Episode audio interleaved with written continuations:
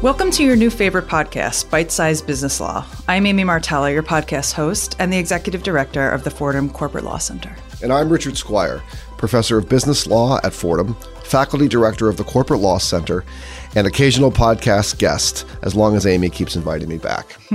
at Bite Size Business Law, we take on some of the biggest issues in business law today and we serve them up to you in bite sized portions. We can't guarantee, however, that you won't choke on some of the opinions you hear. That's right. Our guests have controversial views that you won't often hear on mainstream media or in corporate press releases.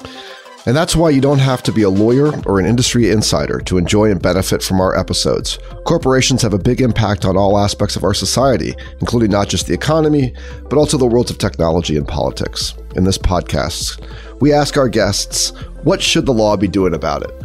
We can't wait to get started. Thanks for tuning in, and we hope you enjoy the show.